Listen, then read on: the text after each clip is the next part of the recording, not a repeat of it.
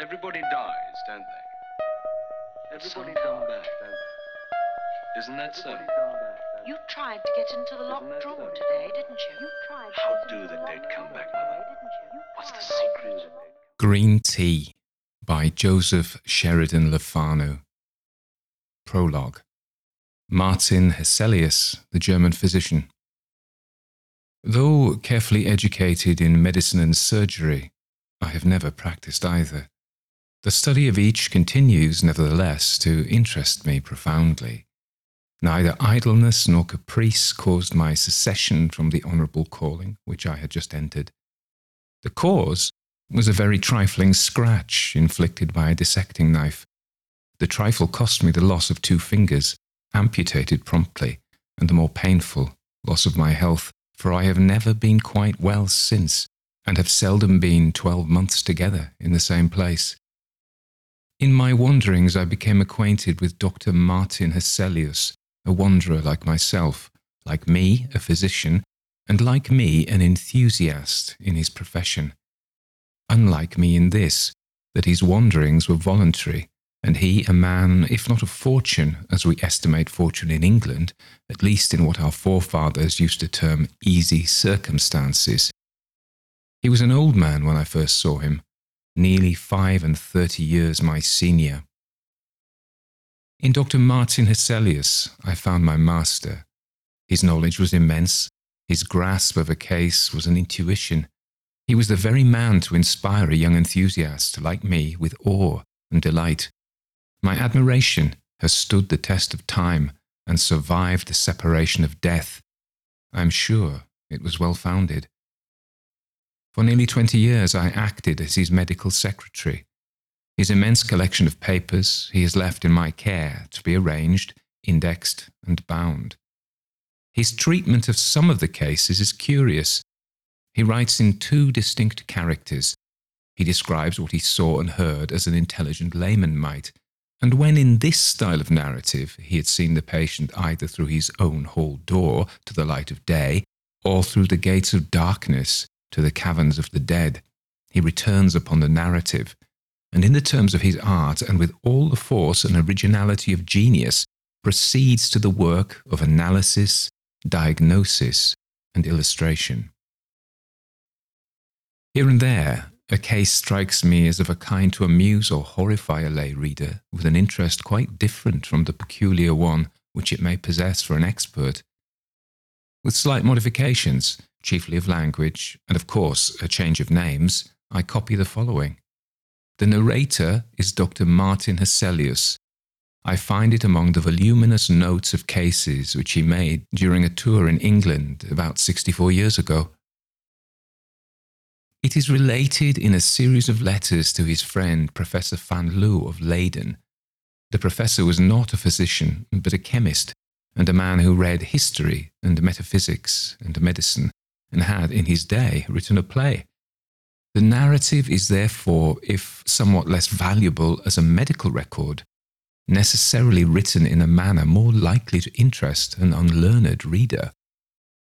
These letters, from a memorandum attached appear to have been returned on the death of the professor in 1819 to Dr. Hesselius. They are written some in English, some in French, but the greater part in German. I am a faithful, though I am conscious by no means a graceful translator, and although here and there I omit some passages and shorten others and disguise names, I have interpolated nothing. Chapter 1 Dr. Hesselius relates how he met the Reverend Mr. Jennings. The Reverend Mr. Jennings is tall and thin. He is middle aged and dresses with a natty, old fashioned, high church precision. He is naturally a little stately, but not at all stiff. His features, without being handsome, are well formed, and their expression extremely kind, but also shy. I met him one evening at Lady Mary Heyducke's. The modesty and benevolence of his countenance are extremely prepossessing. We were but a small party, and he joined agreeably enough in the conversation. He seems to enjoy listening very much more than contributing to the talk, but what he says is always to the purpose and well said. He is a great favourite of Lady Mary's, who, it seems, consults him upon many things, and thinks him the most happy and blessed person on earth. Little knows she about him. The Reverend Mr. Jennings is a bachelor and has, they say, £60,000 in the funds. He is a charitable man. He is most anxious to be actively employed in his sacred profession, and yet, though always tolerably well elsewhere, when he goes down to his vicarage in Warwickshire to engage in the actual duties of his sacred calling, his health soon fails him, and in a very strange way. So says Lady Mary. There is no doubt that Mr. Jennings's health does break down in generally a sudden and mysterious way, sometimes in the very act of officiating in his old and pretty church at Kenlis. It may be his heart, it may be his brain, but so it has happened three or four times, or oftener, that after proceeding a certain way in the service, he has on a sudden stopped short, and after a silence, apparently quite unable to resume, he has fallen into solitary, inaudible prayer, his hands and his eyes uplifted, and then, pale as death, and in the agitation of a strange shame and horror, descended trembling and got into the vestry room leaving his congregation without explanation to themselves. This occurred when his curate was absent. When he goes down to Kenlis now, he always takes care to provide a clergyman to share his duty and to supply his place on the instant should he become thus suddenly incapacitated. When Mr. Jennings breaks down quite and beats a retreat from the vicarage and returns to London, where, in a dark street off Piccadilly, he inhabits a very narrow house. Lady Mary says that he is always perfectly well. I have my own opinion about that. There are degrees, of course. We shall see. Mr. Jennings is a perfectly gentlemanlike man. People, however, remark something odd. There is an impression, a little ambiguous. One thing which certainly contributes to it, people I think don't remember, or perhaps distinctly remark, but I did, almost immediately. Mr. Jennings has a way of looking sidelong upon the carpet, as if his eye followed the movements of something there. This, of course, is not always, it occurs now and then, but often enough to give a certain oddity, as I have said, to his manner. And in this glance travelling along the floor, there is something both shy and anxious. A medical philosopher, as you are good enough to call me, elaborating theories by the aid of cases sought out by himself and by him watched and scrutinized with more time at command, and consequently infinitely more minuteness than the ordinary practitioner can afford, falls insensibly into habits of observation which accompany him everywhere, and are exercised, as some people would say, impertinently, upon every subject that presents itself with the least likelihood of rewarding inquiry. There was a promise of this kind in the slight, timid, kindly, but reserved gentleman whom I met for the first time at this agreeable little evening gathering. I observed, of course, more than I here set down, but I reserve all that borders on the technical for a strictly scientific paper. I may remark that when I here speak of medical science, I do so, as I hope some day, to see it more generally understood, in a much more comprehensive sense than its generally material treatment would warrant. I believe the entire natural world is but the ultimate expression of that spiritual world from which and in which alone it has its life. I believe that the essential man is a spirit that the spirit is an organized substance, but as different in point of material from what we ordinarily understand by matter, as light or electricity is, that the material body is, in the most literal sense, a vesture, and death, consequently, no interruption of the living man's existence, but simply his extrication from the natural body, a process which commences at the moment of what we term death, and the completion of which, at furthest a few days later, is the resurrection in power. The person who weighs the consequences of these positions will probably see their practical bearing upon medical science. This is, however, by no means the proper place for displaying the proofs and discussing the consequences of this too generally unrecognized state of facts. In pursuance of my habit, I was covertly observing Mr. Jennings with all my caution. And I think he perceived it, and I saw plainly that he was as cautiously observing me. Lady Mary happening to address me by name as Dr. Hesselius, I saw that he glanced at me more sharply and then became thoughtful for a few minutes. After this, as I conversed with a gentleman at the other end of the room, I saw him look at me more steadily and with an interest which I thought I understood. I then saw him take an opportunity of chatting with Lady Mary and was, as one always is, perfectly aware of being the subject of a distant inquiry and answer. This tall clergyman approached me by and by, and in a little time we had got into conversation. When two people who like reading and who know books and places, having travelled, wish to discourse, it is very strange if they can't find topics. It was not accident that brought him near me and led him into conversation. He knew German and had read my essays on metaphysical medicine, which suggest more than they actually say. This courteous man, gentle, shy, plainly a man of thought and reading, who moving and talking among us was not altogether of us, and whom I already suspected of leading a life whose transactions and alarms were carefully concealed with an impenetrable reserve from not only the world, but his best beloved friends, was cautiously weighing in his own mind the idea of taking a certain step with regard to me. I penetrated his thoughts without his being aware of it, and was careful to say nothing which could betray to his sensitive vigilance my suspicions respecting his position, or my surmises about his plans respecting myself. We chatted upon indifferent subjects for a time, but at last he said, I was um, uh, very much interested by some papers of yours, Dr. Hesselius, uh, upon what you term uh, metaphysical medicine. I read them in German mm, 10 or 12 years ago. Have they been translated? No, I'm sure they haven't. I should have heard. They would have asked my leave, I would think. I asked the publishers here a few months ago to get the book for me in the original German, but they tell me it's out of print. So it is, and has been for some years. But it flatters me as an author to find that you have not forgotten my little book, although, I added, laughing, ten or twelve years is a considerable time to have managed without it. But I suppose you have been turning the subject over again in your mind, or, or something has happened lately to revive your interest in it. At this remark, accompanied by a glance of inquiry, a sudden embarrassment disturbed Mr. Jennings, analogous to that which makes a young lady blush and look foolish. He dropped his eyes and folded his hands together uneasily and looked oddly, and you would have said guiltily, for a moment.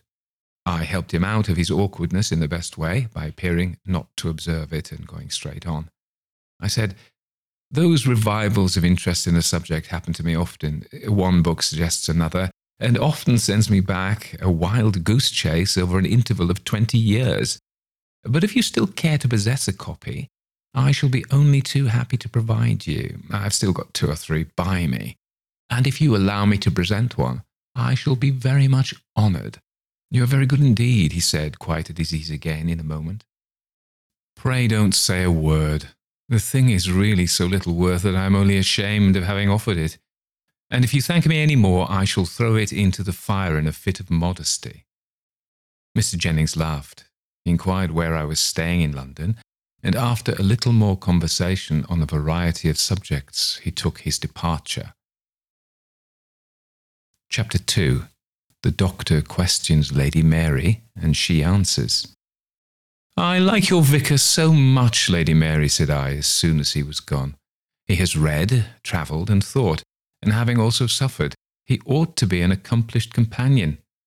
So he is, and better still, he is a really good man, said she. His advice is invaluable about my schools and all my little undertakings at Dawlbridge, and he's so painstaking. He takes so much trouble, you have no idea wherever he thinks he can be of use. He's so good natured and sensible. It's pleasant to hear so good an account of his neighbourly virtues.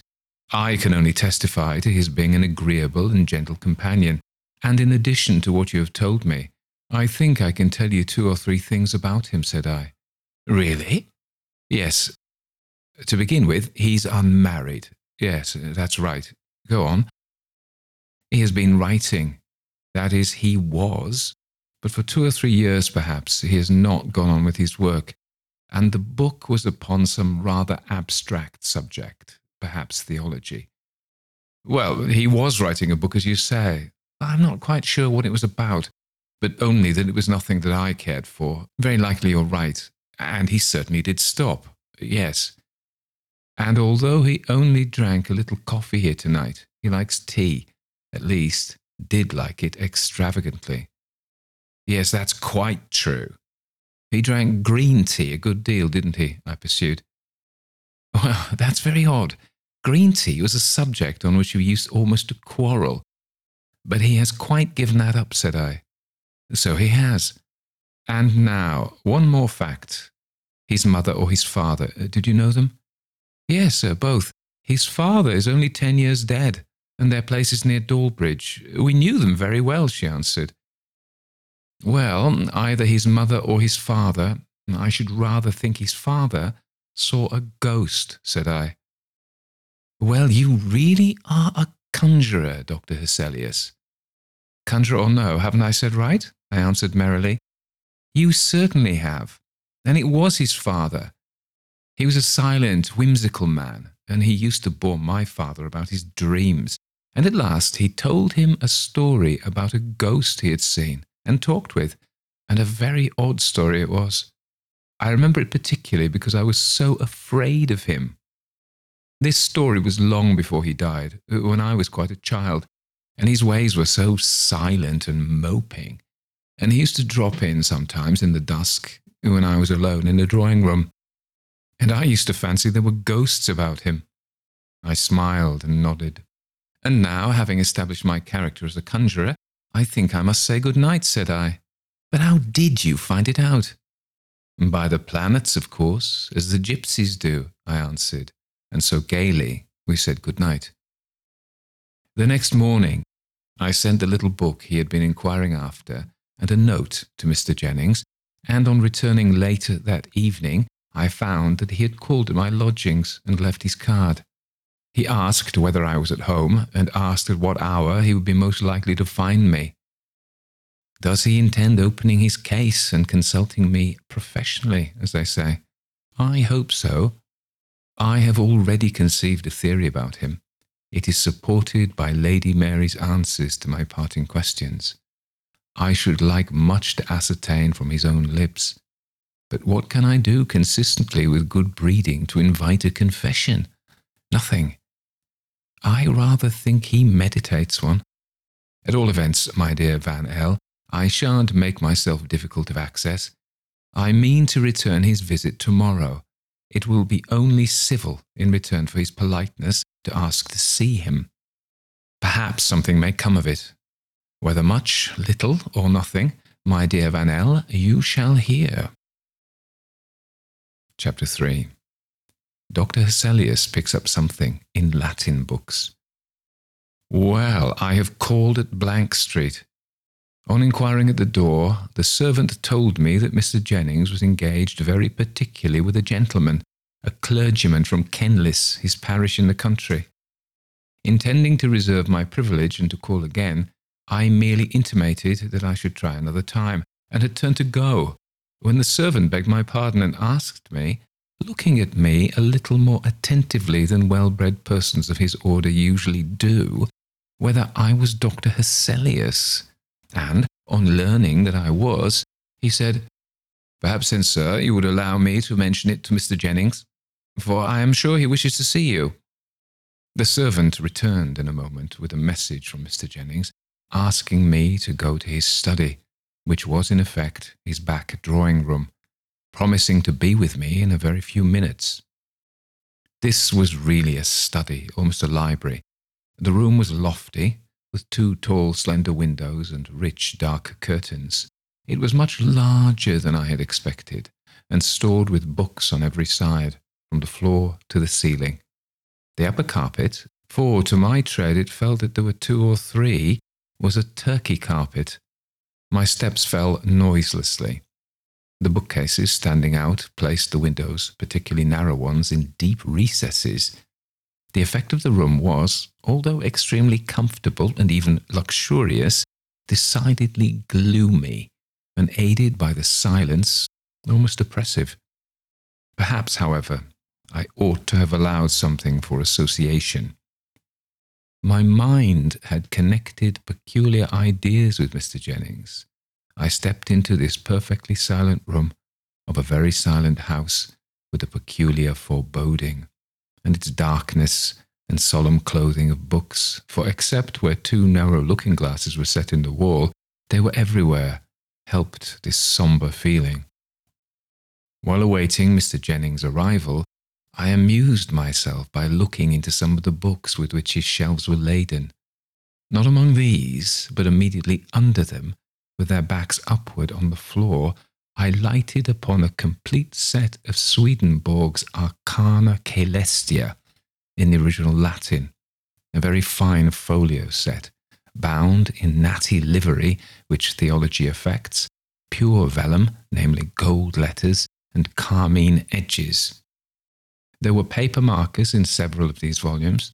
I raised and placed them one after the other upon the table, and opening where these papers were placed, I read in the solemn Latin phraseology a series of sentences indicated by a penciled line at the margin.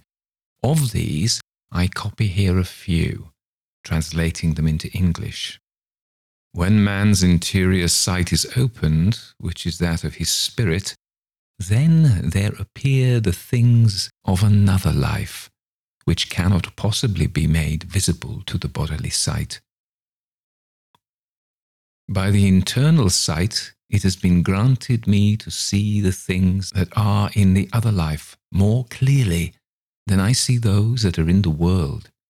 From these considerations, it is evident that external vision exists from interior vision and this from a vision still more interior, and so on. There are with every man at least two evil spirits. With wicked genii, there is also a fluent speech, but harsh and grating. There is also among them a speech which is not fluent, wherein the descent of the thoughts is perceived as something secretly creeping along within it.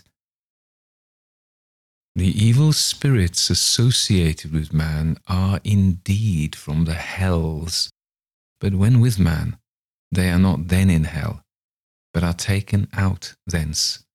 The place where they then are is in the midst between heaven and hell, and is called the world of spirits where the evil spirits who are with man are in that world, they are not in infernal torment, but in every thought and affection of man, and so in all that the man himself enjoys.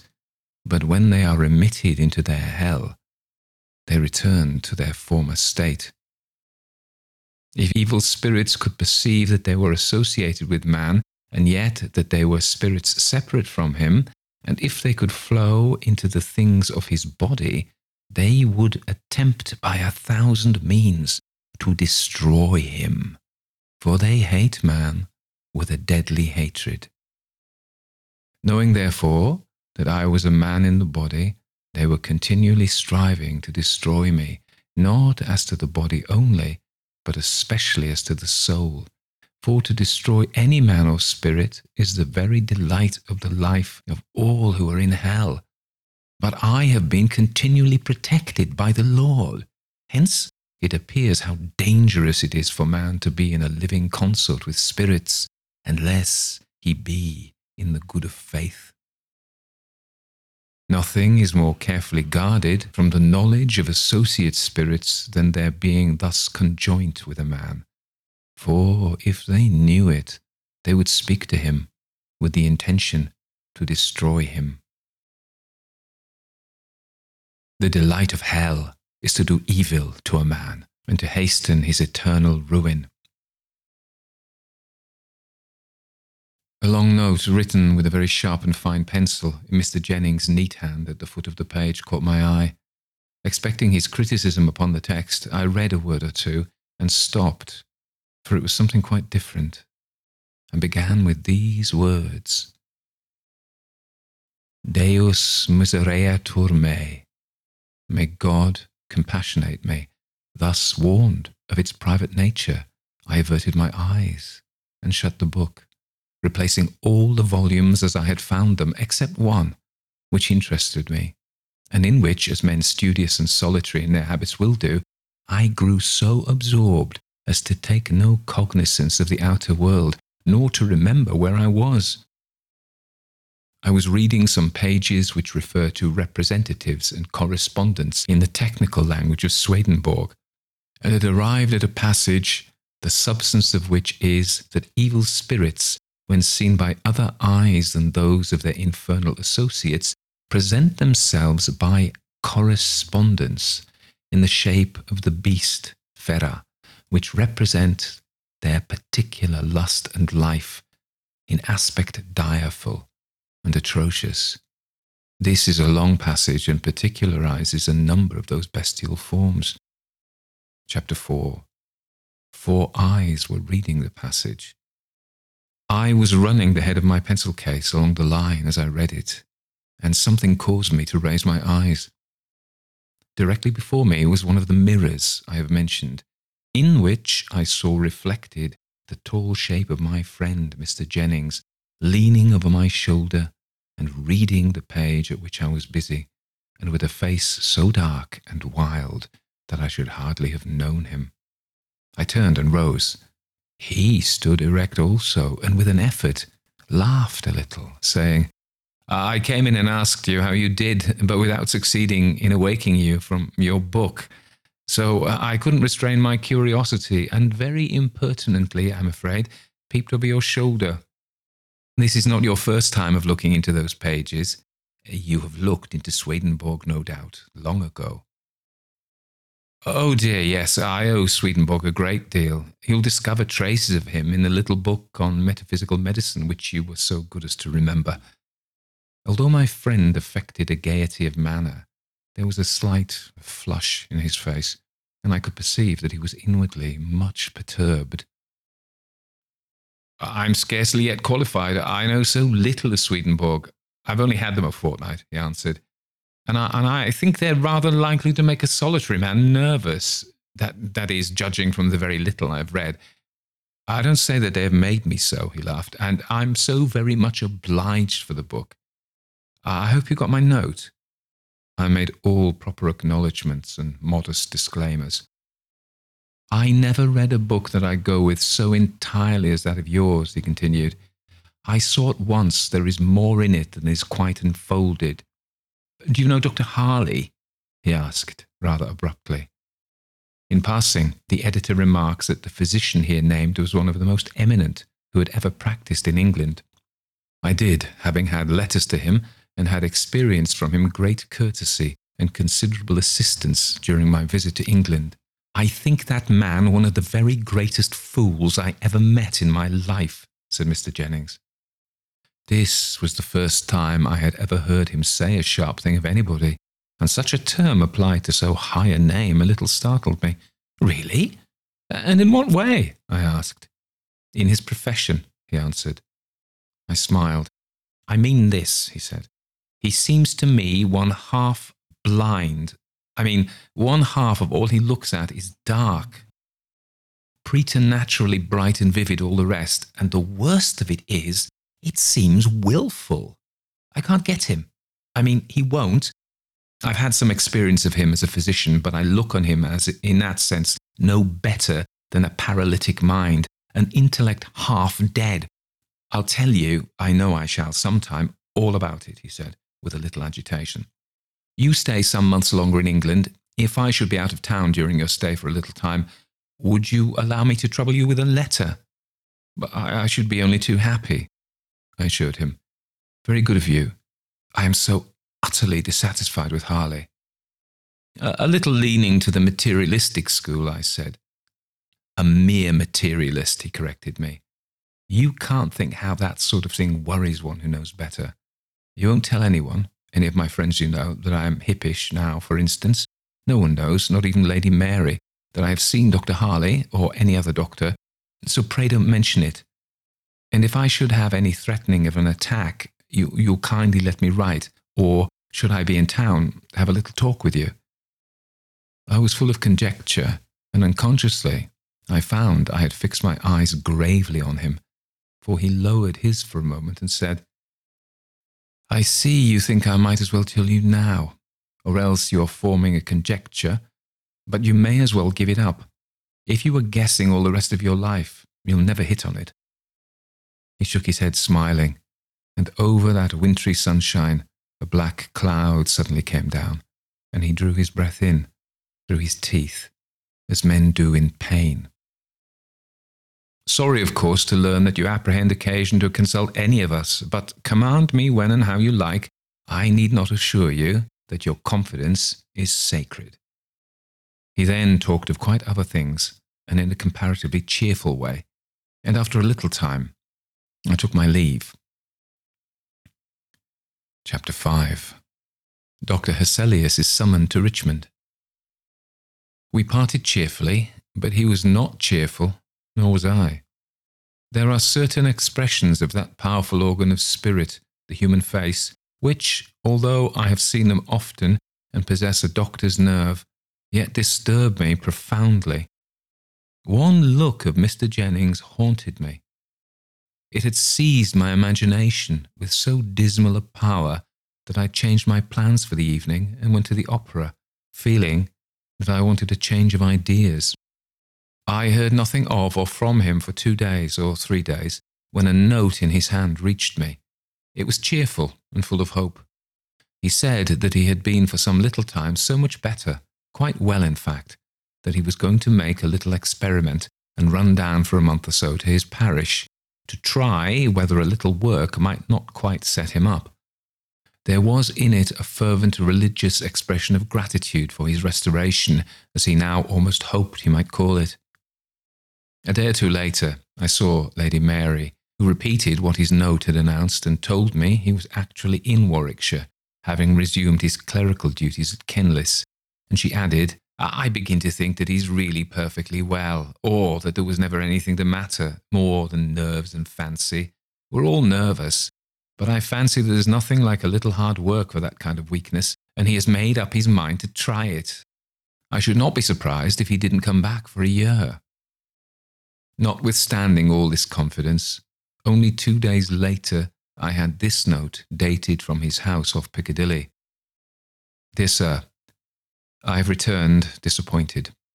If I should feel at all able to see you, I shall write to ask you kindly to call.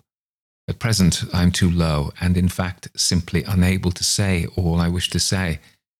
By and by, please God, you shall hear from me.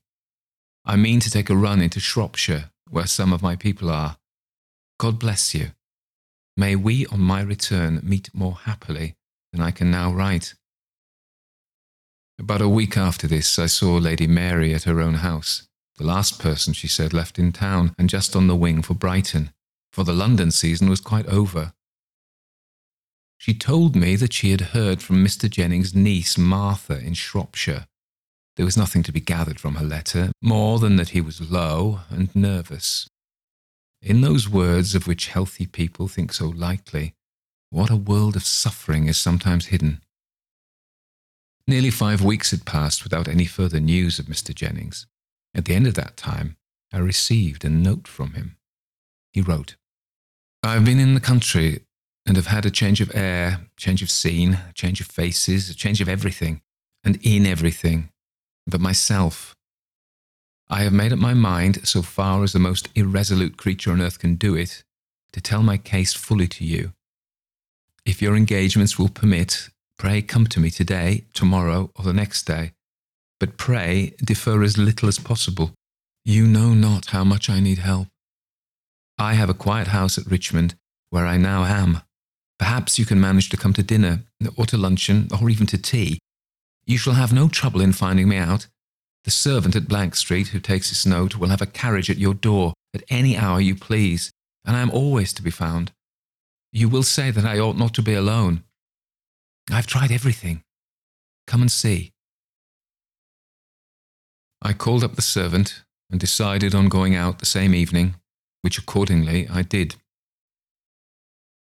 He would have been much better in a lodging house or hotel, I thought, as I drove up through a short double row of sombre elms to a very old fashioned brick house, darkened by the foliage of these trees which overtopped and nearly surrounded it. It was a perverse choice, for nothing could be imagined more triste and silent. The house I found belonged to him. He had stayed for a day or two in town, and finding it for some cause insupportable, had come out here, probably because, being furnished and his own, he was relieved of the thought and delay of selection by coming here. The sun had already set, and the red reflected light of the western sky illuminated the scene with the peculiar effect with which we are all familiar. The hall seemed very dark, but getting to the back drawing room, whose windows commanded the west, I was again in the same dusky light. I sat down, looking out upon the richly wooded landscape that glowed in the grand and melancholy light which was every moment fading. The corners of the room were already dark. All was growing dim and the gloom was insensibly toning my mind, already prepared for what was sinister. I was waiting alone for his arrival, which soon took place. The door communicating with the front room opened, and the tall figure of Mr. Jennings, faintly seen in the ruddy twilight, came with quiet, stealthy steps into the room. We shook hands, and taking a chair to the window, where there was still light enough to enable us to see each other's faces, he sat down beside me, and placing his hand upon my arm, with scarcely a word of preface, began his narrative. Chapter 6 How Mr. Jennings Met His Companion. The faint glow of the west, the pomp of the then lonely woods of Richmond were before us. Behind and about us, the darkening room, and on the stony face of the sufferer, for the character of his face, though still gentle and sweet, was changed, rested that dim, odd glow which seems to descend and produce, where it touches, lights, sudden though faint, which are lost almost without gradation in darkness. The silence, too, was utter not a distant wheel or bark or whistle from without, and within, the depressing stillness of an invalid bachelor's house. I guessed well the nature, though not even vaguely the particulars of the revelations I was about to receive from that fixed face of suffering that so oddly flushed stood out like a portrait of Schalken's before its background of darkness. It began, he said, on the 15th of October, three years and 11 weeks ago, and two days. I keep a very accurate account, for every day is torment. If I leave anywhere a chasm in my narrative, tell me. About four years ago, I began a work which had cost me very much thought and reading. It was upon the religious metaphysics of the ancients. I know, said I, the actual religion of educated and thinking paganism quite apart from symbolic worship, a wide and very interesting field. Yes, but not good for the mind, the Christian mind, I mean. Paganism is all bound together in essential unity and with evil sympathy. Their religion involves their art, and both their manners and the subject is a degrading fascination, and the nemesis sure. God forgive me. I wrote a great deal. I wrote late at night. I was always thinking on the subject, walking about, wherever I was, everywhere. It thoroughly infected me. You are to remember that all the material ideas connected with it were more or less of the beautiful, the subject itself delightfully interesting, and I then without a care. He sighed heavily. I believe that everyone who sets about writing in earnest does his work, as a friend of mine phrased it, on something tea or coffee or, or tobacco. I suppose there's a material waste that must be hourly supplied in such occupations, and that we should grow too abstracted, and the mind, as it were, pass out of the body unless it were reminded often enough of the connection by actual sensation. At all events, I felt the want, and I supplied it. Tea was my companion. At first, the ordinary black tea, made in the usual way, not too strong, but I drank a good deal and increased its strength as I went on. I never experienced an uncomfortable symptom from it. I began to take a little green tea. I found the effect pleasanter. It cleared and intensified the power of thought, so I had come to take it frequently, but not stronger than one might take it for pleasure. I wrote a great deal out here. It was so quiet, and in this room. I used to sit up very late, and it became a habit with me to sip my tea, a green tea, every now and then as my work proceeded. I had a little kettle on my table that swung over a lamp, and made tea two or three times between eleven o'clock and two or three in the morning, my hours of going to bed. I used to go into town every day. I wasn't a monk, and although I spent an hour or two in the library hunting up authorities and looking out lights upon my theme, I was in no morbid state as far as I can judge. I met my friends pretty much as usual and enjoyed their society, and on the whole, existence had never been, I think, so pleasant before. I had met with a man who had some odd old books, German editions in medieval Latin, and I was only too happy to be permitted access to them. This obliging person's books were in the city, a very out of the way part of it, and I had rather outstayed my intended hour. And on coming out, seeing no cab near, I was tempted to get into the omnibus which used to drive past this house. It was darker than this by the time the bus had reached an old house, you may have remarked, with four poplars at each side of the door. And there, the last passenger but myself got out. We drove along rather faster, it was twilight now. I leaned back in my corner, next the door, ruminating pleasantly. The interior of the omnibus was nearly dark. I had observed in the corner opposite me, at the other side, and at the end next the horses, two small circular reflections, as it seemed to me, of a reddish light. They were about two inches apart and about the size of those small brass buttons that yachting men used to put on their jackets. I began to speculate, as listless men will, upon this trifle, as it seemed.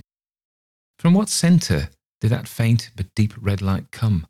And from what, glass beads, buttons, toy decorations, was it reflected? We were lumbering along gently, having nearly a mile still to go. I hadn't solved the puzzle, and it became in another minute more odd, for these two luminous points, with a sudden jerk, descended nearer and nearer the floor, keeping still their relative distance and horizontal position. And then, as suddenly, they rose to the level of the seat on which I was sitting, and I saw them no more.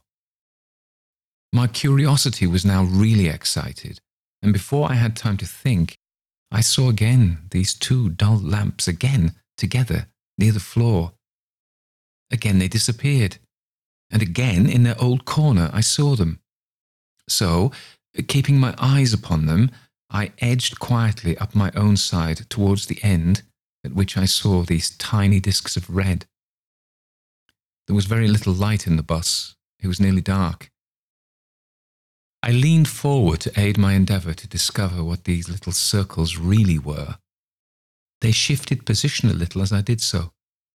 I began now to perceive an outline of something black, and I soon saw with tolerable distinctness the outline of a small black monkey pushing its face forward in mimicry to meet mine. Those were its eyes, and I now dimly saw its teeth grinning at me, and drew back, not knowing whether it might not meditate a spring I fancied that one of the passengers had forgot this ugly pet, and wishing to ascertain something of its temper, though not caring to trust my fingers to it, I poked my umbrella swiftly towards it. It remained immovable, up to it, through it. For through it and back and forward it passed, without the slightest resistance. I can't in the least convey to you the kind of horror that I felt when I had ascertained that the thing was an illusion, as I then supposed. There came a misgiving about myself and a terror that fascinated me in impotence to remove my gaze from the eyes of the brute for some moments. As I looked, it made a little skip back, uh, quite into the corner, and I, in a panic, found myself at the door, having put my head out, drawing deep breaths of the outer air and staring at the lights and trees we were passing, too glad to reassure myself of reality. I stopped the bus and got out. I perceived the man looked oddly at me as I paid him. I dare say there was something unusual in my looks and manner, for I had never felt so strangely before. Chapter 7 The Journey, First Stage. When the omnibus drove on, and I was alone upon the road, I looked carefully round to ascertain whether the monkey had followed me. To my indescribable relief, I saw it nowhere. I can't describe easily what a shock I had received, and my sense of genuine gratitude on finding myself, as I supposed, quite rid of it. I had got out a little before we reached this house, two or three hundred steps. A brick wall runs along the footpath, and inside the wall is a hedge of yew or some dark evergreen of that kind, and within that again the row of fine trees which you may have remarked as you came. This brick wall is about as high as my shoulder, and happening to raise my eyes, I saw the monkey with that stooping gait, on all fours, walking or creeping, close beside me, on top of the wall. I stopped looking at it with a feeling of loathing and horror. As I stopped, so did it. It sat upon the wall with its long hands on its knees, looking at me. There was not light enough to see it much more than in outline, nor was it dark enough to bring the peculiar light of its eyes into strong relief. I still saw, however, that red foggy light plainly enough.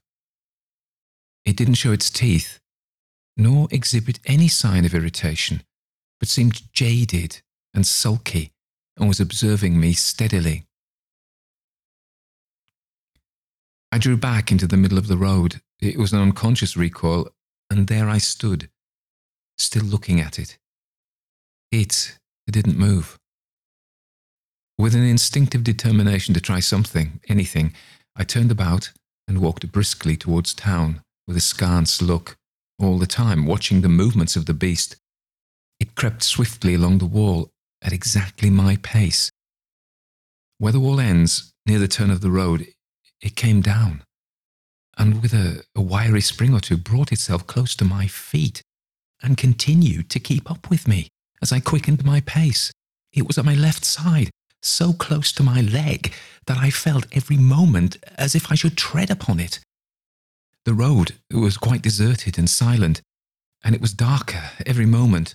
I stopped, dismayed and bewildered, turning as I did so the other way, I mean towards this house, away from which I had been walking, when I stood still, the monkey drew back to a distance of, I suppose, about five or six yards, and remained stationary, watching me. I had been more agitated than I have said. I have read, of course, as everyone has, something about spectral illusions, as you physicians term the phenomena of such cases. I considered my situation and looked my misfortune in the face. These affections, I had read, are sometimes transitory and sometimes obstinate. I had read of cases in which the appearance, at first harmless, had, step by step, degenerated into something direful and insupportable, and ended by wearing its victim out. Still, as I stood there, but for my bestial companion, quite alone, I tried to comfort myself by repeating again and again the assurance the thing is purely disease, a well known physical affection, as distinctly as smallpox or neuralgia. Doctors are all agreed on that. Philosophy demonstrates it. I mustn't be a fool. I've been sitting up too late, and I dare say my digestion's quite wrong. And with God's help, I shall be all right. And this is but a symptom of nervous dyspepsia.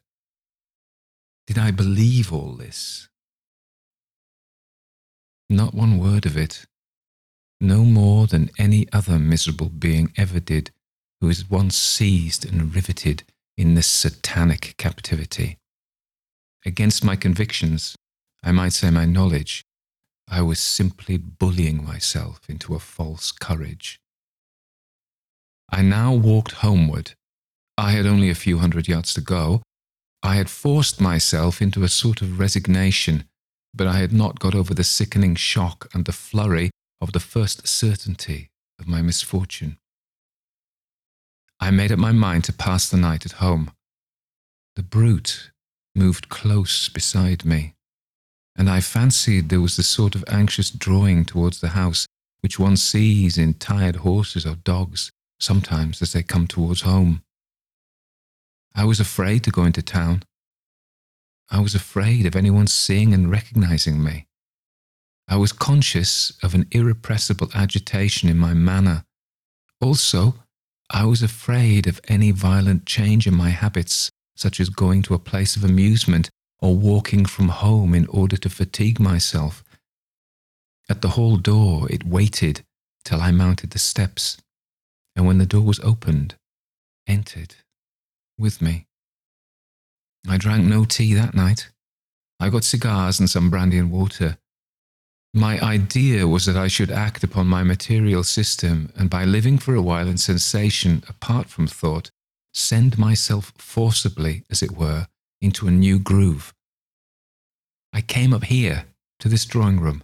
I sat just here the monkey then got upon a small table that then stood there.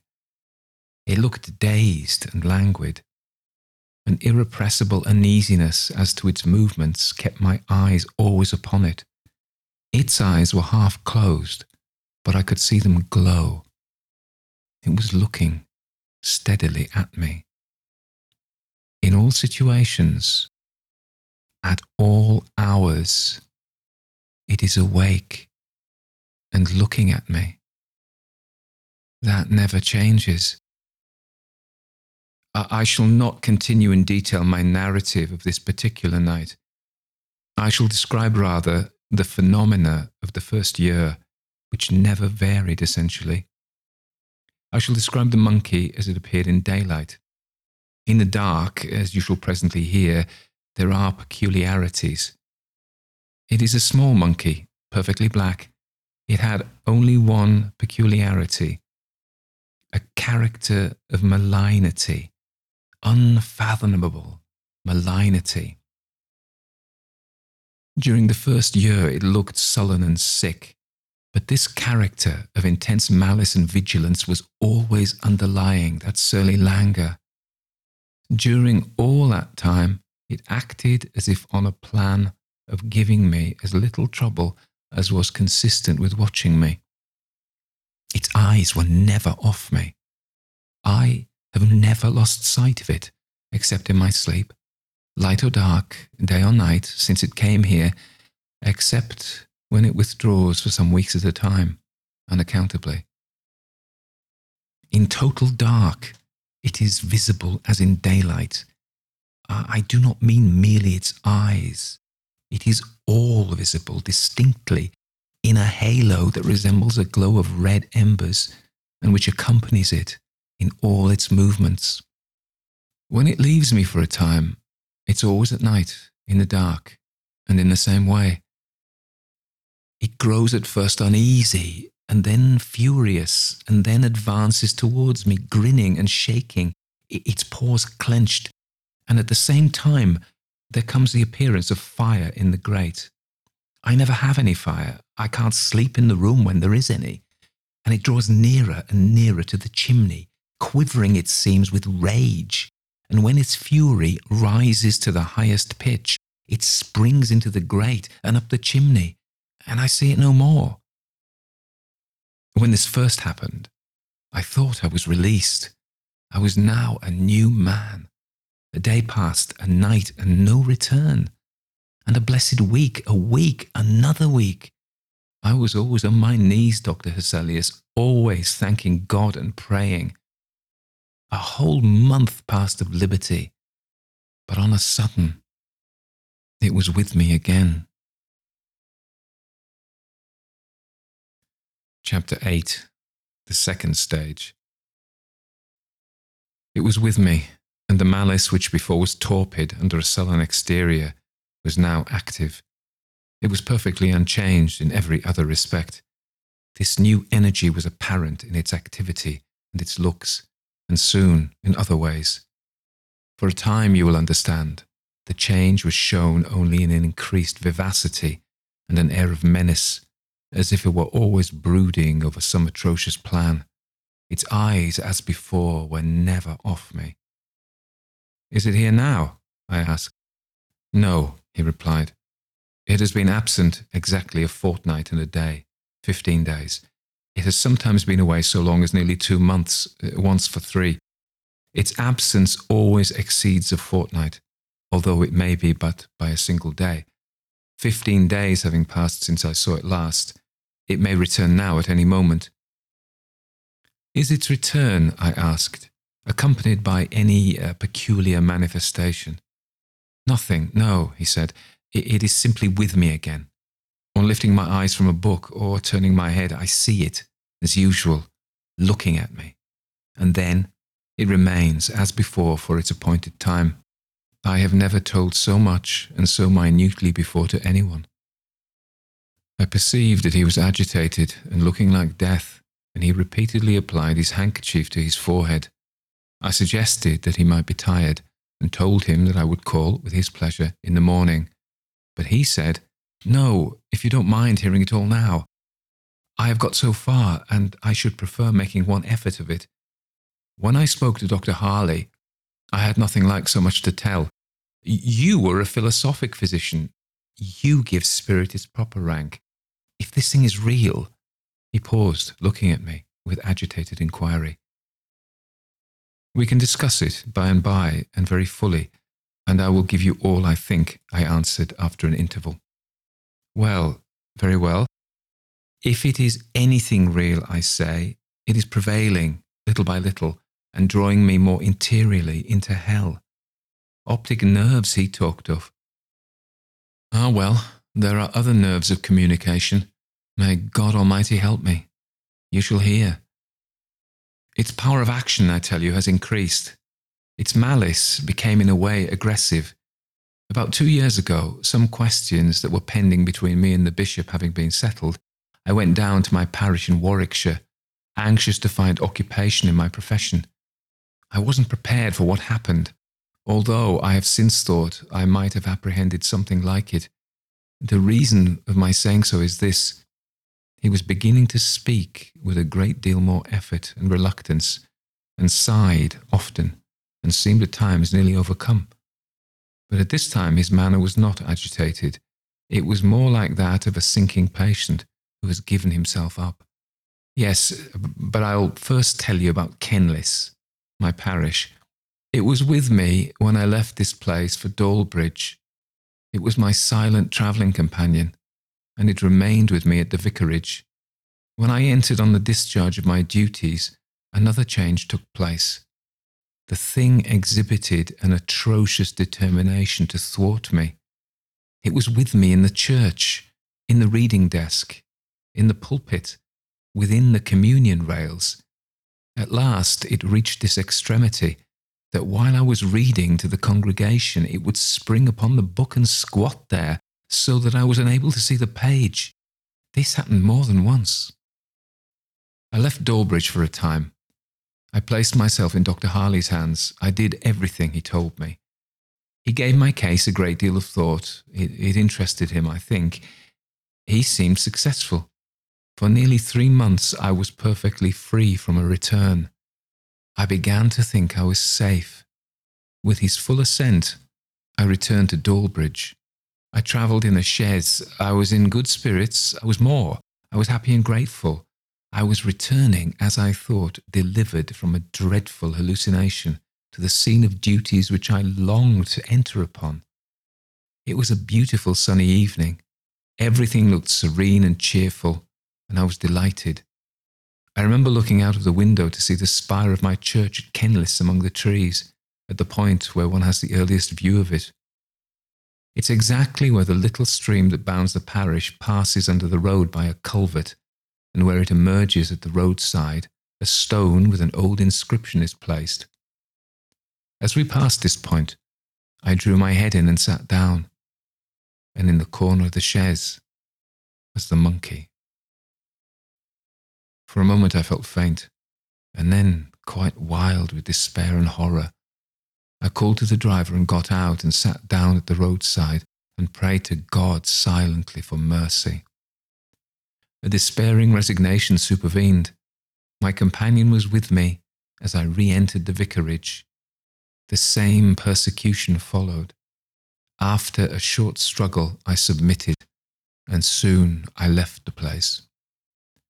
I told you, he said, that the beast has before this become in certain ways aggressive I'll explain a little.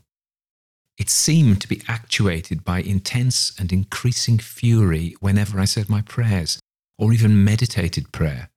It amounted at last to a dreadful interruption. You will ask, how could a silent, immaterial phantom effect that? It was thus, whenever I meditated praying, it was always before me, and nearer and nearer.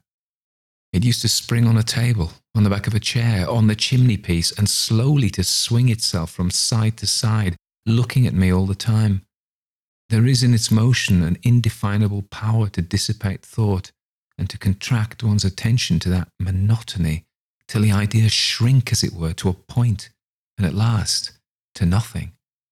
And unless I had started up and shook off the catalepsy, I have felt as if my mind were on the point of losing itself there are other ways. He sighed heavily.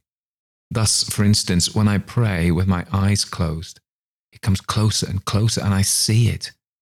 I know it's not to be accounted for physically, but I do actually see it, though my lids are closed, and so it rocks my mind, as it were, and overpowers me, and I'm obliged to rise from my knees. If you had ever yourself known this, you would be acquainted with desperation. Chapter 9 The Third Stage. I see, Dr. Hesselius, that you don't lose one word of my statement. I need not ask you to listen specially to what I am now going to tell you. They talk of the optic nerves and of spectral illusions, as if the organ of sight was the only point assailable by the influences that have fastened upon me. I know better. For two years in my direful case, that limitation prevailed. But as food is taken in softly at the lips and then brought under the teeth, as the tip of the little finger caught in a mill crank will draw in the hand and the arm and the whole body, so the miserable mortal who has once been caught firmly by the end of the finest fibre of his nerve is drawn in and in by the enormous machinery of hell until he is as I am, yes, doctor, as I am. For while I talk to you and implore relief, I feel that my prayer is for the impossible and my pleading with the inexorable. I endeavoured to calm his visibly increasing agitation and told him that he must not despair. While we talked, the night had overtaken us, the filmy moonlight was wide over the scene which the window commanded, and I said, Perhaps you'd prefer having candles. This light, you know, is, is odd. I should wish you as much as possible under your usual conditions while I make my diagnosis, shall I call it. Otherwise, I don't care. All lights are the same to me, he said, except when I read or write. I care not if night were perpetual. And I'm going to tell you what happened about a year ago. the thing began to speak to me. Speak? How do you mean? Speak as a man does, do you mean? Yes. Speak in words and consecutive sentences with perfect coherence and articulation. But there is a peculiarity. It's not like the tone of a human voice. It's not by my ears it reaches me. It comes like a singing through my head. This faculty, the power of speaking to me, will be my undoing. It won't let me pray. It interrupts me with dreadful blasphemies. I dare not go on. I, could not. Oh, doctor, can the skill and thought and prayers of man avail me nothing? You must promise me, dear sir, not to trouble yourself with unnecessarily exciting thoughts. Confine yourself strictly to the narrative of facts, and recollect, above all, that even if the thing that infests you be, you seem to suppose a reality with an actual independent life and will, yet it can have no power to hurt you unless it be given from above. Its access to your senses depends mainly upon your physical condition. This is, under God, your comfort and reliance. We are all alike environed. It is only that in your case, the paries, the veil of the flesh, the screen, is a little out of repair, and sights and sounds are transmitted. We must enter on a new course, sir. Be encouraged. I'll give tonight to the careful consideration of the whole case. You are very good, sir. Y- you think it worth trying. You don't give me quite up. But, sir, you don't know. It is gaining such an influence over me. It orders me about. It is such a tyrant. And I'm growing so helpless. May God deliver me. It orders you about. Uh, of course, you mean by speech. Yes, yes. It's always urging me to crimes, to injure others or myself. You see, Doctor, the situation is urgent. It is indeed. When I was in Shropshire a few weeks ago, Mr. Jennings was speaking rapidly and trembling now, holding my arm with one hand and looking in my face. I went out one day with a party of friends for a walk. My persecutor, I tell you, was with me at the time. I lagged behind the rest. The country near the Dee, you know, is beautiful. Our path happened to lie near a coal mine, and at the verge of the wood is a perpendicular shaft, they say, a hundred and fifty feet deep. My niece had remained behind with me. She knows, of course, nothing of the nature of my sufferings. She knew, however, that I had been ill and was low, and she remained to prevent my being quite alone. As we loitered slowly on together, the brute that accompanied me was urging me to throw myself down the shaft. I tell you now, oh, sir, think of it. The one consideration that saved me from that hideous death was the fear lest the shock of witnessing the occurrence should be too much for the poor girl. I asked her to go on and walk with her friends, saying that I could go no further. She made excuses, and the more I urged her, the firmer she became. She looked doubtful and frightened.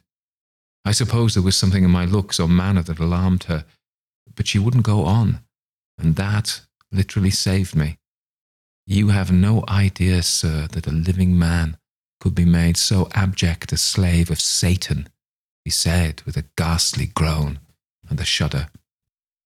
There was a pause here, and I said, You were preserved, nevertheless. It was the act of God. You are in His hands and in the power of no other being. Be therefore confident for the future. Chapter 10 Home I made him have candles lighted and saw the room looking cheery and inhabited before I left him. I told him that he must regard his illness strictly as one dependent on physical, though subtle physical causes. I told him that he had evidence of God's care and love in the deliverance which he had just described, and that I had perceived with pain that he seemed to regard its peculiar features as indicating that he had been delivered over to spiritual reprobation. Than such a conclusion, nothing could be, I insisted, less warranted, and not only so, but more contrary to facts, as disclosed in his mysterious deliverance from that murderous influence during his Shropshire excursion. First, his niece had been retained by his side without his intending to keep her near him, and secondly, there had been infused into his mind an irresistible repugnance to execute the dreadful suggestion in her presence.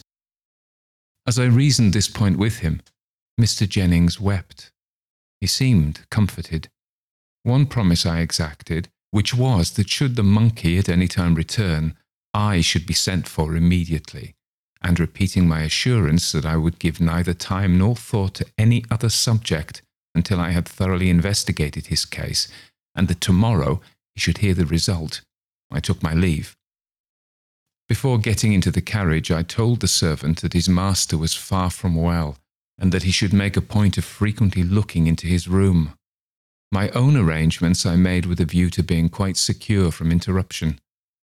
I merely called at my lodgings and, with a travelling desk and carpet bag, set off in a hackney carriage for an inn about two miles out of town called The Horns, a very quiet and comfortable house with good thick walls. And there I resolved, without the possibility of intrusion or distraction, to devote some hours of the night in my comfortable sitting room to Mr. Jennings's case and so much of the morning as it might require. There occurs here a careful note of Dr. Hesselius's opinion upon the case and of the habits, dietary, and medicines which he prescribed. It is curious, some persons would say mystical, but on the whole, I doubt whether it would sufficiently interest a reader of the kind I am likely to meet with to warrant its being here reprinted. The whole letter was plainly written at the inn where he had hid himself for the occasion. The next letter is dated from his town lodgings. I left town for the inn where I slept last night at half past nine and did not arrive at my room in town until one o'clock this afternoon. I found a letter in Mr. Jennings's hand upon my table. It had not come by post, and on inquiry I learned that Mr. Jennings's servant had brought it, and on learning that I was not to return until today, and that no one could tell him my address, he seemed very uncomfortable and said his orders from his master were that he was not to return without an answer. I opened the letter and read Dear Dr. Hesselius, it is here. You had not been an hour gone when it returned. It is speaking. It knows all that has happened.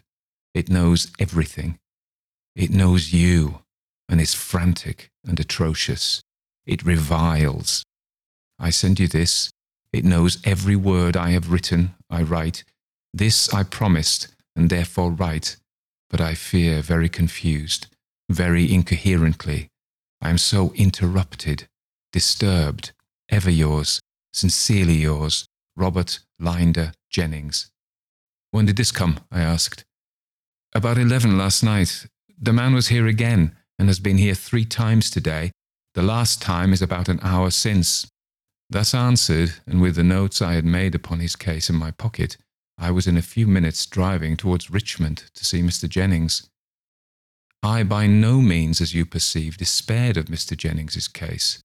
He had himself remembered and applied, though quite in a mistaken way, the principle which I lay down in my metaphysical medicine and which governs all such cases.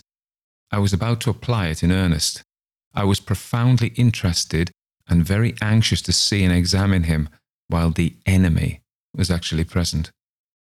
I drove up to the sombre house and ran up the steps and knocked. The door in a little time was opened by a tall woman in black silk. She looked ill and as if she had been crying. She curtsied and heard my question, but she did not answer.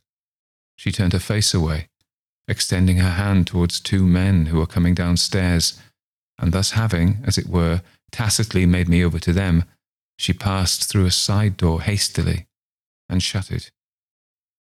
The man who was nearest the hall I at once accosted, but being now close to him, I was shocked to see that both his hands were covered with blood.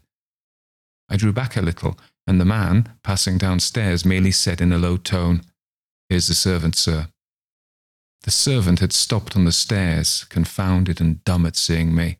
He was rubbing his hands in a handkerchief, and it was steeped in blood.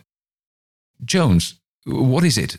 What's happened? I asked, while a sickening suspicion overpowered me. The man asked me to come up to the lobby. I was beside him in a moment, and frowning and pallid, with contracted eyes, he told me the horror which I already half guessed. His master had made away with himself. I went upstairs with him to the room. What I saw there I won't tell you. He had cut his throat with his razor. It was a frightful gash. The two men had laid him on the bed and composed his limbs. It had happened, as the immense pool of blood on the floor declared, at some distance between the bed and the window. There was carpet round his bed, and a carpet under his dressing table, but none on the rest of the floor, for the man said he did not like a carpet on his bedroom. In this sombre and now terrible room, one of the great elms that darkened the house was slowly moving the shadow of one of its great boughs upon this dreadful floor. I beckoned to the servant, and we went downstairs together. I turned off the hall into an old fashioned panelled room, and there standing, I heard all the servant had to tell. It was not a great deal. I concluded, sir, from your words and looks, sir, as you left last night, that you thought my master was seriously ill. I thought it might be that you were afraid of a fit or something. So I attended very close to your directions. He sat up late till past three o'clock. He wasn't writing or reading. He was talking a great deal to himself, but that was nothing unusual. At about that hour, I assisted him to undress and left him in his slippers and dressing gown. I went back softly in about half an hour. He was in his bed, quite undressed, and a pair of candles lighted on the table beside his bed. He was leaning on his elbow and looking out at the other side of the bed when I came in. I asked him if he wanted anything, but he said no. I don't know whether it was what you said to me, sir, or, or something a little unusual about him, but I was uneasy, uncommon uneasy about him last night. In another half hour, or it might be a little more, I went up again. I didn't hear him talking as before. I opened the door a little. The candles were both out, which was not usual. I had a bedroom candle, and I let the light in a little bit, looking softly round. I saw him sitting in that chair beside the dressing table, with his clothes on again. He turned round and looked at me. I thought it strange he should get up and dress and put out the candles to sit in the dark that way. But I only asked him again if I could do anything for him. He said no, rather sharp, I thought. I asked him if I might light the candles, and he said, Do as you like, Jones. So I lighted them, and I lingered about the room. And he said, Tell me the truth, Jones. Why did you come again? You didn't hear anyone cursing. No, sir, I said, wondering what he could mean. No, he said after me. Of course, no. And I said to him, Wouldn't it be well, sir, you went to bed? It's just five o'clock. And he said nothing, but very likely. Good night, Jones. So I went, sir. But in less than an hour I came again. The door was fast, and he heard me and called, as I thought, from the bed to know what I wanted, and he desired me not to disturb him again. I lay down and slept for a little. It must have been between six and seven when I went up again. The door was still fast, and he made no answer, so I didn't like to disturb him, and thinking he was asleep, I left him till nine. It was his custom to ring when he wished me to come, and I had no particular hour for calling him. I tapped very gently, and getting no answer, I stayed away a good while, supposing he was getting some rest then. It wasn't till eleven o'clock I grew really uncomfortable about him, for at the latest he was never, that I could remember, later than half past ten. I got no answer. I knocked and called, and still no answer. So, not being able to force the door, I called Thomas from the stables, and together we forced it and found him in the shocking way you saw.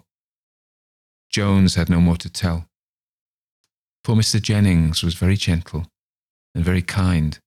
All his people were very fond of him. I could see that the servant was very much moved. So, dejected and agitated, I passed from that terrible house and its dark canopy of elms, and I hope I shall never see it more. While I write to you, I feel like a man who has but half waked from a frightful and monotonous dream. My memory rejects the picture with incredulity and horror, yet I know it is true. It is the story of the process of a poison, a poison which excites the reciprocal action of spirit and nerve and paralyzes the tissue that separates those cognate functions of the senses, the external and the interior. Thus we find strange bedfellows, and the mortal and immortal prematurely make acquaintance. Conclusion A word for those who suffer. My dear Van L., you have suffered from an affection similar to that which I have just described. You twice complained of a return of it. Who under God cured you? Your humble servant Martin Hesselius. Let me rather adopt the more emphasized piety of a certain good old French surgeon of 300 years ago. I treated, and God cured you. Come, my friend, you are not to be hippish. Let me tell you a fact. I have met with and treated, as my book shows, 57 cases of this kind of vision, which I term indifferently sublimated, precocious, and interior. There is another class of affections which are truly termed, though commonly confounded with those which I describe, spectral illusions. These latter I look upon as being no less simply curable than a cold in the head or a trifling dyspepsia. It is those which rank in the first category that test our promptitude of thought. Fifty seven such cases have I encountered, neither more nor less. And in how many of those cases have I failed? In no one single instance. There is no one affliction of mortality more easily and certainly reducible with a little patience and a rational confidence in the physician with these simple conditions, I look upon the cure as absolutely certain. You are to remember that I had not even commenced to treat Mr. Jennings's case. I have not any doubt that I should have cured him perfectly in 18 months, or possibly it might have extended to two years. Some cases are very rapidly curable, others extremely tedious. Every intelligent physician who will give thought and diligence to the task will effect a cure. You know my tract on the cardinal functions of the brain. I there, by the evidence of innumerable facts, prove, as I think, the high probability of a circulation arterial and venous in its mechanism through the nerves. Of this system, thus considered, the brain is the heart. The fluid, which is propagated hence through one class of nerves, returns in an altered state through another, and the nature of that fluid is spiritual though not immaterial, any more than, as I before remarked, light or electricity are so. By various abuses, among which the habitual use of such agents as green tea is one, this fluid may be affected as to its quality, but it is more frequently disturbed as to equilibrium. This fluid being that which we have in common with spirits, a congestion found upon the masses of brain or nerve connected with the interior sense forms a surface unduly exposed on which disembodied spirits may operate. Communication is thus more or less effectually established. Between this brain circulation and the heart circulation, there is an intimate sympathy. The seat, or rather the instrument of exterior vision, is the eye. The seat of interior vision is the nervous tissue and brain immediately about and above the eyebrow. You remember how effectually I dissipated your pictures by the simple application of iced eau de cologne. Few cases, however, can be treated exactly alike with anything like rapid success. Cold acts powerfully as a repellent of the nervous fluid. Long enough continued, it will even produce that permanent insensibility which we call numbness, and a little longer, muscular as well as sensational paralysis. I have not, I repeat, the slightest doubt that I should have first dimmed and ultimately sealed that inner eye which Mr. Jennings had inadvertently opened. The same senses are opened in delirium tremens and entirely shut up again when the overaction of the cerebral heart and the prodigious nervous congestions that attend it are terminated by a decided change in the state of the body. It is by acting steadily upon the body by a simple process that this result is produced and inevitably produced. I have never yet failed. Poor Mr. Jennings made away with himself. But that catastrophe was the result of a totally different malady, which, as it were, projected itself upon the disease which was established. His case was in a distinctive manner a complication, and the complaint under which he really succumbed was hereditary suicidal mania. Poor Mr. Jennings, I cannot call a patient of mine, for I had not even begun to treat his case, and he had not yet given me, I am convinced, his full and unreserved confidence. If the patient do not array himself on the side of the disease, his cure is certain. So that was Green Tea by Joseph Sheridan Le Fanu. We've done Carmilla by Sheridan Le Fanu, which in, to me is a more satisfying story. But this is quite a famous story. It comes from his collection Through a Glass Darkly, which was published in 1872 and consists of a collection of stories where the hero is the metaphysical physician, Dr. Hesselius. Now, people have commented how Stoker's Van Helsing may be derived from Hesselius. Um, I've just finished doing Dracula, so old Van Helsing is very much on my mind. They're quite different characters, I think.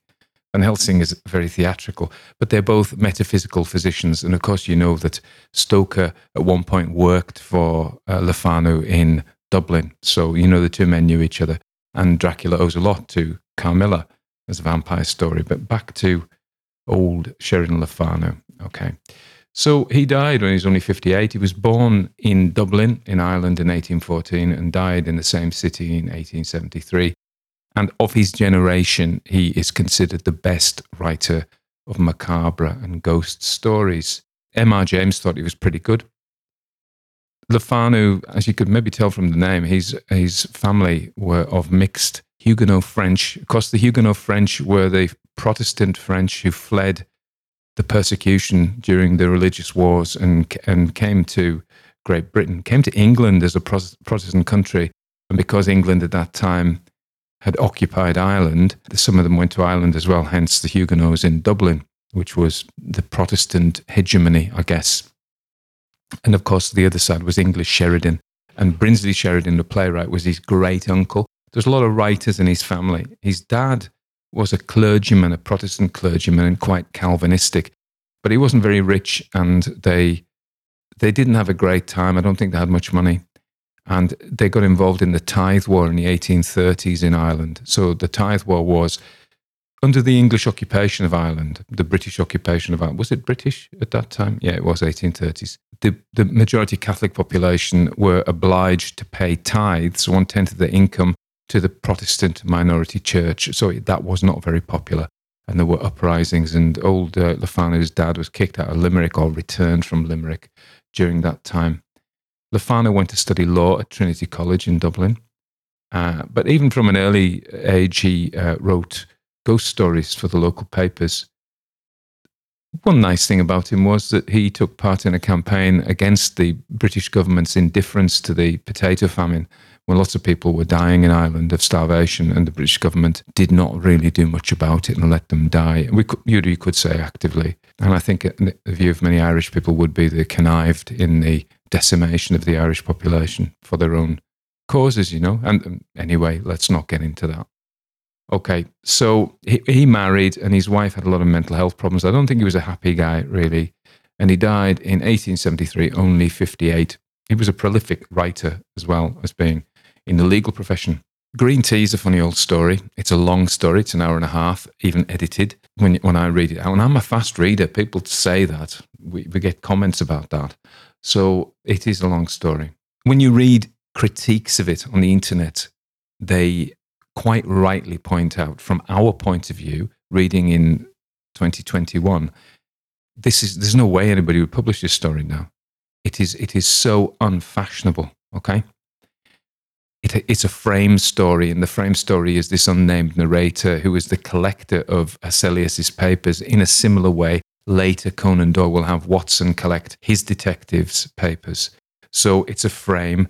There's a lot of kind of philosophical ramblings, both at the beginning. We have him he, about Swedenborg, Swedenborg was a, a very uh, influential Swedish spiritualist philosopher with a quite a convoluted and complicated uh, system of how the spiritual world, world worked. But he was very influential in his time, and Le Fanu, we know, was very interested in these things. So Le Fanu spent some time in his story, probably telling us theories that are dear to his heart, which any modern publisher would tell a writer to cut out because they are not integral to the story. So we get quotes about Swedenborg's view of the spirit. The only thing that is relevant to the story is a quote about how a man can have evil spirits attached to him, sometimes two, and sometimes they take animal form. Aha, here's a foreshadowing. This is the monkey coming up. So that is actually probably your publisher, your editor would have let you kept that bit in. A lot of the rest of it would have gone. And it's Swedenborg and Swedenborg, Sheridan Le Fanu talking about his own theories. Anyway, then we have the story. There's lots of telling, not so much showing. So to me, this long story, it consists of two elements. The first is the story, and that is interesting in itself, and it's surrounded by a shell of philosophy, which is also interesting, but for a different reason. It probably he could have taken that out as an essay on um, his spiritual beliefs. Anyway, we'll go on. We'll look at the story first. We are bound to see parallels in other stories, such as Guy de Maupassant's The Horla and uh, Charlotte Perkins Gilman's The Yellow Wallpaper, just to quote two that we've read out on the Classic Ghost Stories podcast. Are these hallucinations or is it a spiritual presence? And Le Fanu's conclusion is mixed. I think he's saying that spiritual entities can influence the human mind to create what is in fact a spiritual illness. And basically, I think what he's saying is, in essence, green tea has opened his inner eye and he's seeing inner visions. And if only he'd let Hesselius get some iced eau de cologne and put it on his forehead, on his third eye, then he would have been cured. But unfortunately, he had another problem, which was hereditary suicidal mania so the so the story itself is of of an encroaching, increasing madness, habitation, haunting, if you like, of this monkey, whether it be a spirit, whether it be a hallucination. Now we've got to understand that Le Fanu is interested in this spiritual world anyway. And in his time, psychiatry at this time was just emerging from medicine it was trying to be scientific. So it was coming up with theories for these bewildering symptoms.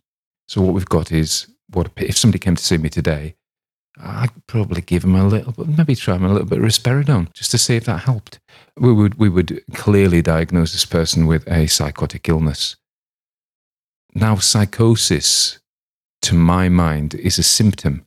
So you can get psychosis, which we would describe as a, separating from reality. So, uh, neurosis, of course, is whereby we, we are distressed, but we keep our grip on the common reality. And psychosis traditionally is where we've lost that understanding of, of, we don't agree with other people about things. You know, we have delusions and hallucinations which we are convinced are true, which other people don't believe in, but we will not listen to them.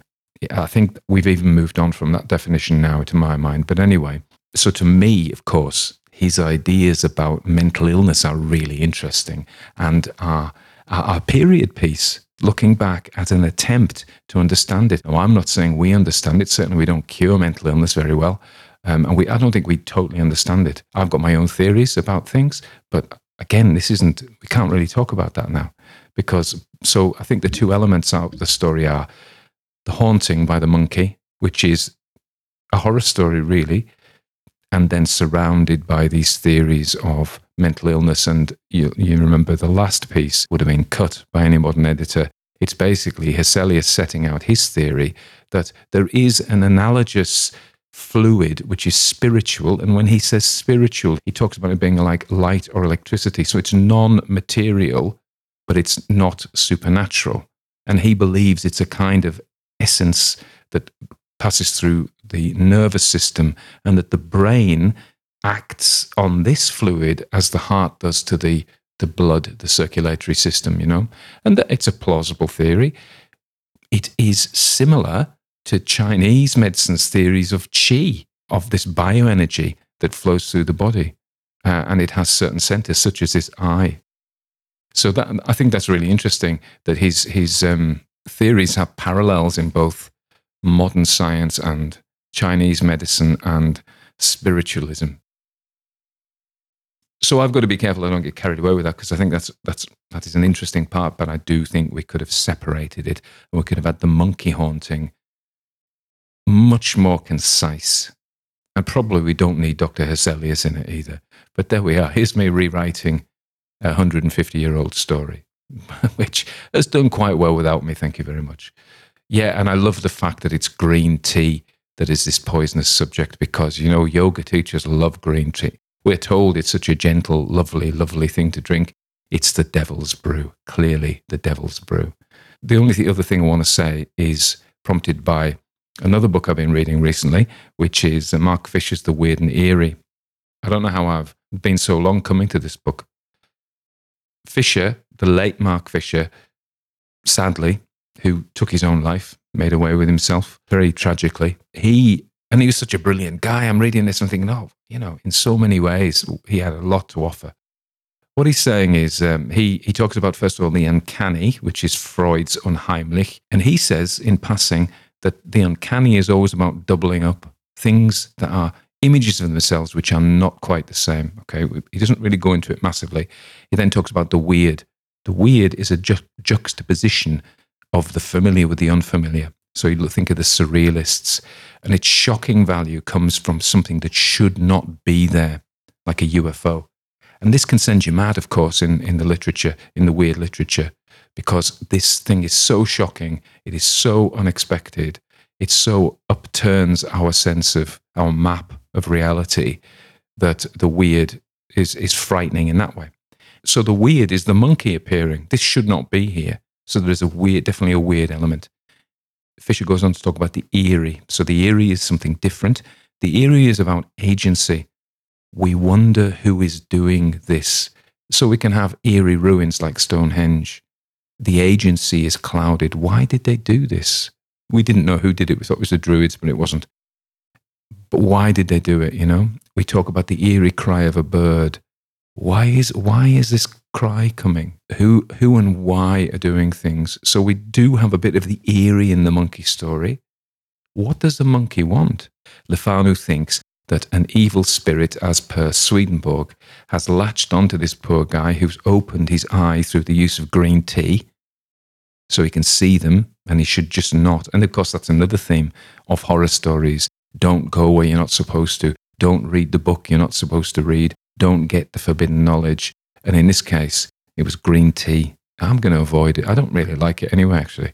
I prefer black tea, which apparently is okay. So that's fine. Green tea opens your inner eye if you drink too much of it. It's a bit like LSD in some ways, then. So, why do I think it is not just a hallucination in Le Fanu? I think because the action of the monkey is to particularly hates him uh, reading scripture and doing his godly work. And he talks about it being satanic. So, it comes from his a Christian view, basically, of a world that is plagued by evil monsters, evil demons, you can even trace that back, as I'm on a roll now. I've been having too much green tea, black tea actually. This idea of a world peopled with demons is very Semitic.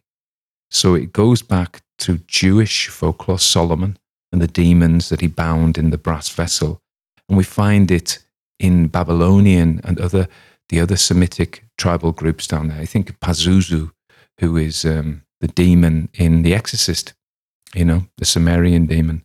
So this idea that the world is plagued is is is ultimately a Semitic idea.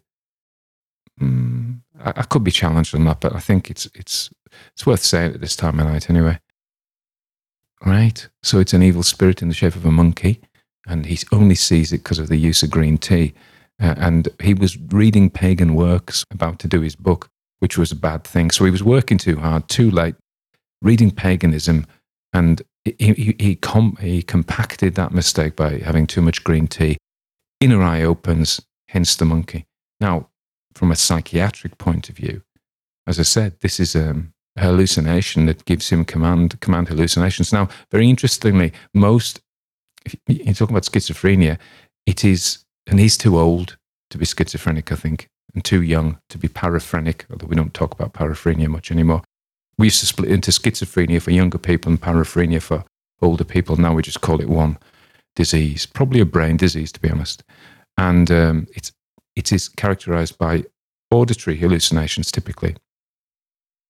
When we start seeing visual hallucinations, I always tend to think that is associated with a kind of a more organic delirium, not necessarily a, you know, a tumor or anything like that, but things like delirium tremens from coming off alcohol or a, a pure delirium due to an infection.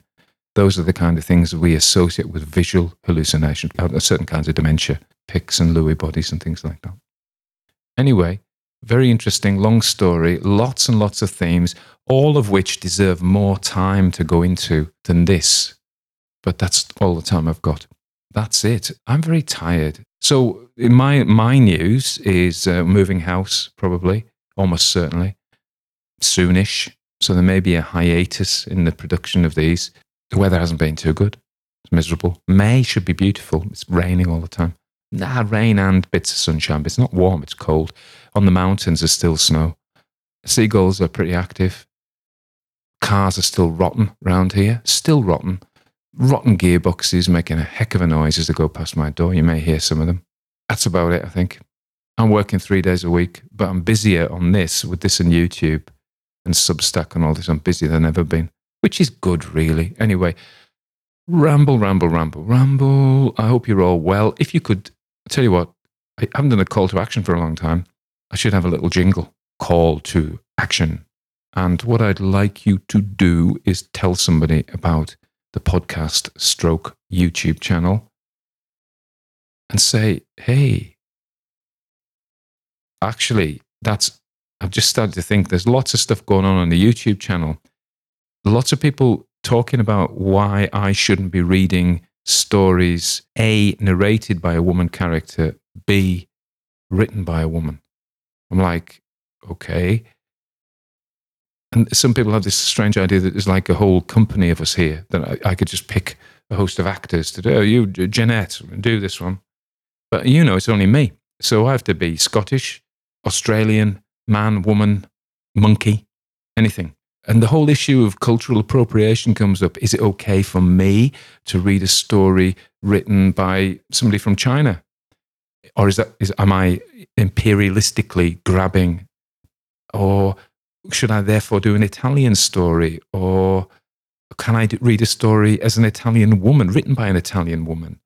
Or, you know, a Scottish woman? Or because I'm not a woman and I'm not Scottish it just gets too crazy. So all I'm doing is reading stories, eh? That's it. I'm just reading you stories that I like. Hopefully you like. Let's not get too involved in in all of this kind of rubbish. Uh, let, I'm just going to keep reading stories, eh? And if people don't like it, I tell you what, mate, listen to somebody else. Crack on. Anyway, there we go. Rant over. See, i am now should be going to bed, and i I've got myself all agitated about that. By and large, people are very kind. You are, because you've listened this long. You must be, at least long suffering. Anyway, you all take care. I am off to bed.